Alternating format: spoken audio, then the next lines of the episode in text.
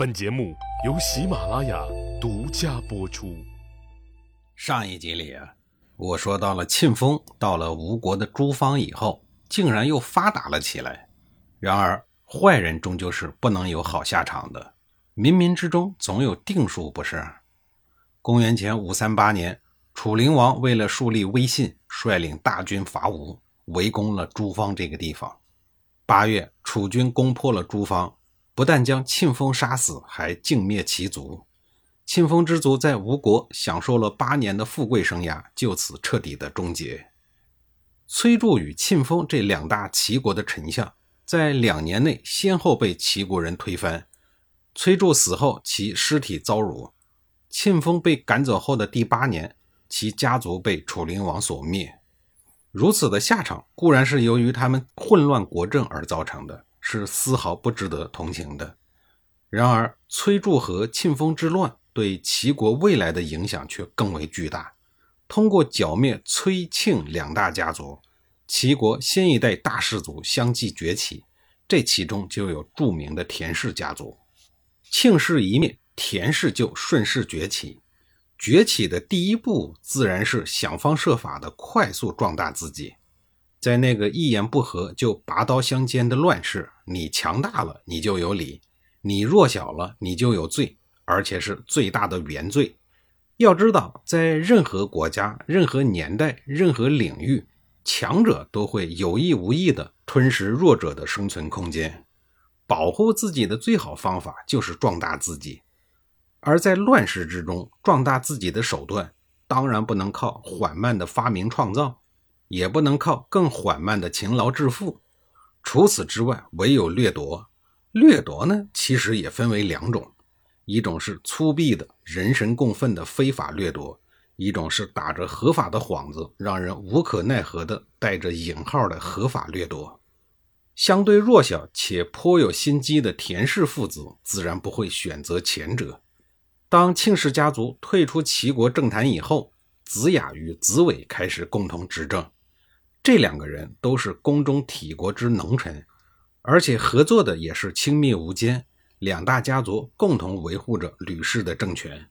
而在推翻庆氏家族的过程中，一直想坐收渔利的田文子、田文宇父子，虽然也分到了一些好处，但却并没有进入齐国政权的核心，而是一直游走在边缘。这也是没办法的事儿，谁让你们是外姓呢？这个天然条件决定了田氏家族没有办法与同为齐国王室后代的子雅与子伟竞争。面对这个不满意的局面，田氏父子虽然表面接受，但内心却充满了不忿。到了公元前五三九年和公元前五三四年，子雅和子伟相继走到了生命的尽头。子雅的儿子栾师与子伟的儿子高强世袭了政权。先后走上了政权的中央，田无宇见自己的家族始终不能跻身最高层，便开始在栾师与高强两个人之间实施挑拨离间之阴招，结果让田无宇大失所望。这两家是同姓世交，根本不受诱惑呀！一计不成，那就再想一计。我再说一下联合推翻庆氏的四大家族的情况。这其中，子雅与子伟根正苗红，势力最大。田氏是外姓，老祖宗陈完是从陈国跑过来政治避难的，然后靠搞土建、搬砖头起家的。鲍氏呢是鲍叔牙的后裔，他的老家在今天的安徽地界，也是一个外姓，家族势力呢也相对比较弱。庆氏倒台以后呢，这四大家族紧跟着就分成了两派。一派是栾氏和高强两家强强联手，一派是田氏和鲍氏两家弱弱相依。没有吃过苦头、没有在刀口上舔过血的栾氏和高强，并不能深刻领悟眼下所享受的荣华富贵与颐指气使的权利来之是多么的不易。这哥俩一面享受着父辈为他们所创造的一切，一面对父母曾经的努力不以为然。在他们看来，人生的成就并不需要费劲巴拉的身体力行的去战斗，靠嘴巴说说就行。因而，吹牛说大话就成为了他们的标签。如果是喝了酒，那话就大的更没了边儿。简直大如大地之边，高如苍穹之巅，低如瀚海之底。这一天，哥俩呼朋唤友，又聚在了一起，开怀畅饮。酒醉朦胧之后，栾师当着众人的面大放厥词，说：“不是我吹牛啊，鲍氏、田氏要是敢不听我的指挥，我灭他们俩就像踩一只蚂蚁一样。”高强也不甘落后的说：“就他们俩都不值得我踩。”这一种狂妄至极的言论，已经不止一次的传到了田氏和鲍氏的耳朵里，这让鲍氏、田氏两家惶恐不安，处处提防。又一天晚上，高强喝了个半醉，准备到栾师家里继续喝。